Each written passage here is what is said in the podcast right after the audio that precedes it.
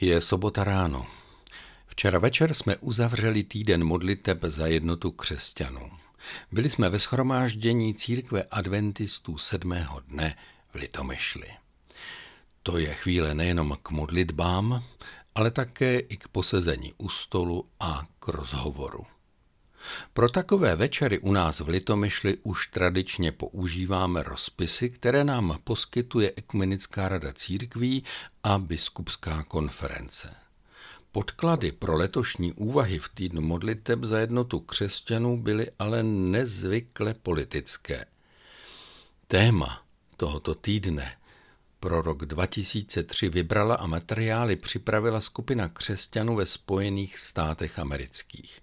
Svolala je prý Minnesotská rada církví. Asi nevíte, co to je Minnesotská rada církví, já to také nevím, ale vím, že američané, kteří nám materiál připravovali, prožívají složitou kapitolu svých dějin.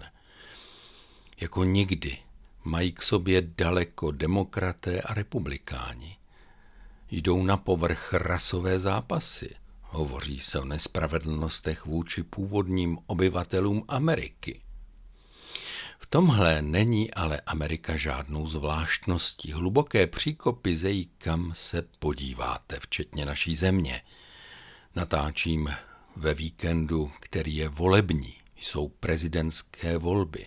A tak vím, že příkopy rozdělení zejí i v našich rodinách. Snad i proto každý politický mesiáš, lidový záchrance a vysvoboditel nabízí řešení dvou nejcitlivějších záležitostí. Dělby moci, kdo bude rozhodovat a jak bude rozhodovat, a majetkových poměrů, tedy dostupnosti prostředků k základní existenci. A tyhle dvě stránky dělbu moci a majetkové poměry řeší i dvojice textů, kterou máme v rozpisu. Elifas Temanský, jeden ze tří mužů vystupujících jako Jóbovi přátelé, v prvním textu hlásá pravdy boží jako na běžícím pásu. Například tvrdí, hospodin ponížené staví na vysoké místo, zarmoucení docházejí z pásy. A tak dodává, nuzný má naději, ale podlost musí zavřít ústa. Pátá kapitola knihy Job, 11. a 16. verš.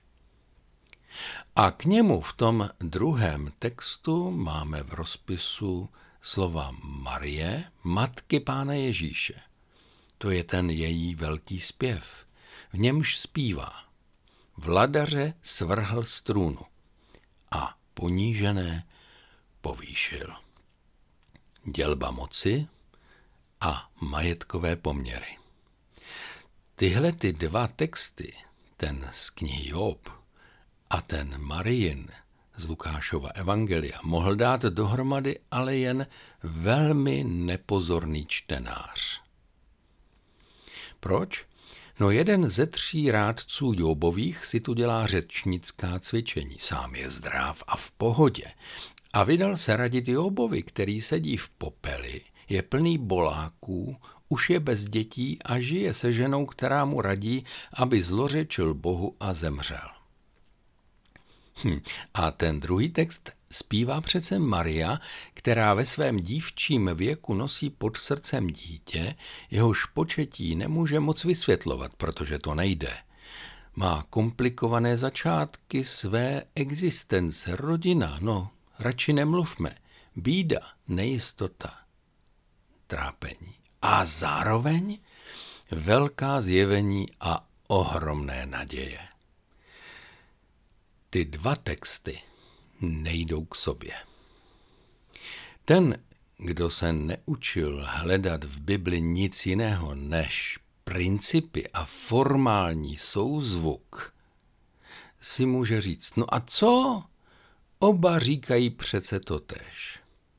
Ale tak to bývá, že když dva lidé říkají totéž, nemusí vůbec jít o to samé. Jak se v tom má člověk vyznat? Má se dívat na to, kdo, kde a jak říká ta velká slova o boží pomoci. Udivuje mě, jak lehko se cituje z Joba a často Přičemž Job hloupé řeči například Elifaze Temanského snášel strašně těžko. A stejně tak výroky jakéhosi Sofara Namackého druhého z těch tří mudrlantů. Říká jim v skutku, vy jste ten pravý lid, s vámi vymře moudrost. A pak dodává, ale já mám také rozum jako vy. Nejsem spozdělejší než vy, kdo pak tohle neví, říká to ve 12. kapitole ve druhém verši. K marijiným slovům by se spíše hodilo to, co říká Anna, maminka Samuelova, která zpívá Hospodin ochuzuje i zbohacuje, ponižuje a též povyšuje. Nuzného pozvedá z prachu, skalu vytahuje u božáka. Posadí je v kruhu knížat a za dědictví jim dá trůn slávy. To je také žena, která zná bolest a ponížení, svědkyně staré smlouvy. Ale komu zase vadí jen ty ženské řeči, mohl by použít text ze žalmu 147. anebo z Ezechiele 31. Tyhle ty eschatologické k příchodu páně zaměřené texty používají také i dnes kandidáti na všechno možné, téměř i ti na prezidenta. Jedni slibují, že vládu odvolají, jiní, že budou mít na její práci velký vliv. Mluví se o příjmech těch nejslabších, jimž slibují při nejmenším zastání.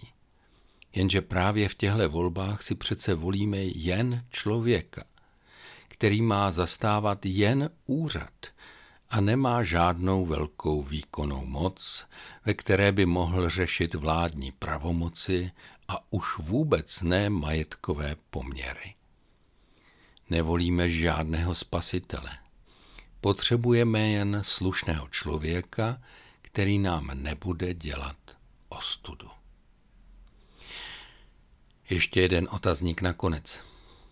Říkají to moji přátelé, kteří jsou mými kritiky a zároveň mě mají rádi. Stalo se něco z toho, co se tu psalo, co ty ženy hlásaly, nebo co říkal ten Elifas?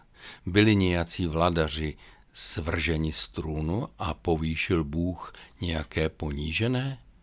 No povýšil, leda tak na kříž. To je ale povýšení a měli nuzní nějakou naději a zavřeli hubu podlí lidé? Složitou teologickou konstrukcí si vysvětluje, že určitě. Ale moji přátelé a kritici, kteří mají všech pět pohromadě, nic z toho nevidí. Nic se nestalo. My radši říkáme, že se to teprve stane a že už se to děje. Zdaleka není hotovo, ale my jsme u toho a vložíme všechny svoje síly k tomu, aby se tak stalo. Přijď, pane Ježíši Kriste. To neznamená jenom vyřeš to za nás. To znamená, hele, řekni nám, co máme dělat. A my to rádi uděláme.